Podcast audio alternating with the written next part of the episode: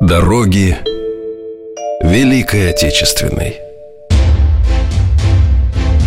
От мирных пашен, от заводов и фабрик, через линии фронтов и партизанские края они вели наш народ.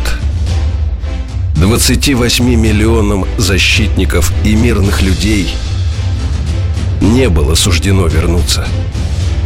Они ушли, чтобы принести своей родине победу над самым лютым врагом в ее истории.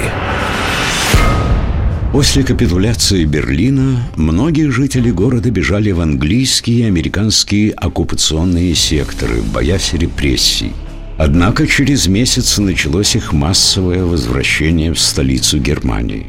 Среди простых людей быстро разнеслись слухи, что Красная Армия фактически спасает жителей от голода. Все берлинцы получали в день по триста граммов картошки, от трехсот до шестисот граммов хлеба до восьмидесяти граммов мяса и сахара. И это несмотря на то, что население самого Советского Союза в ряде местностей, разоренных войной, голодало.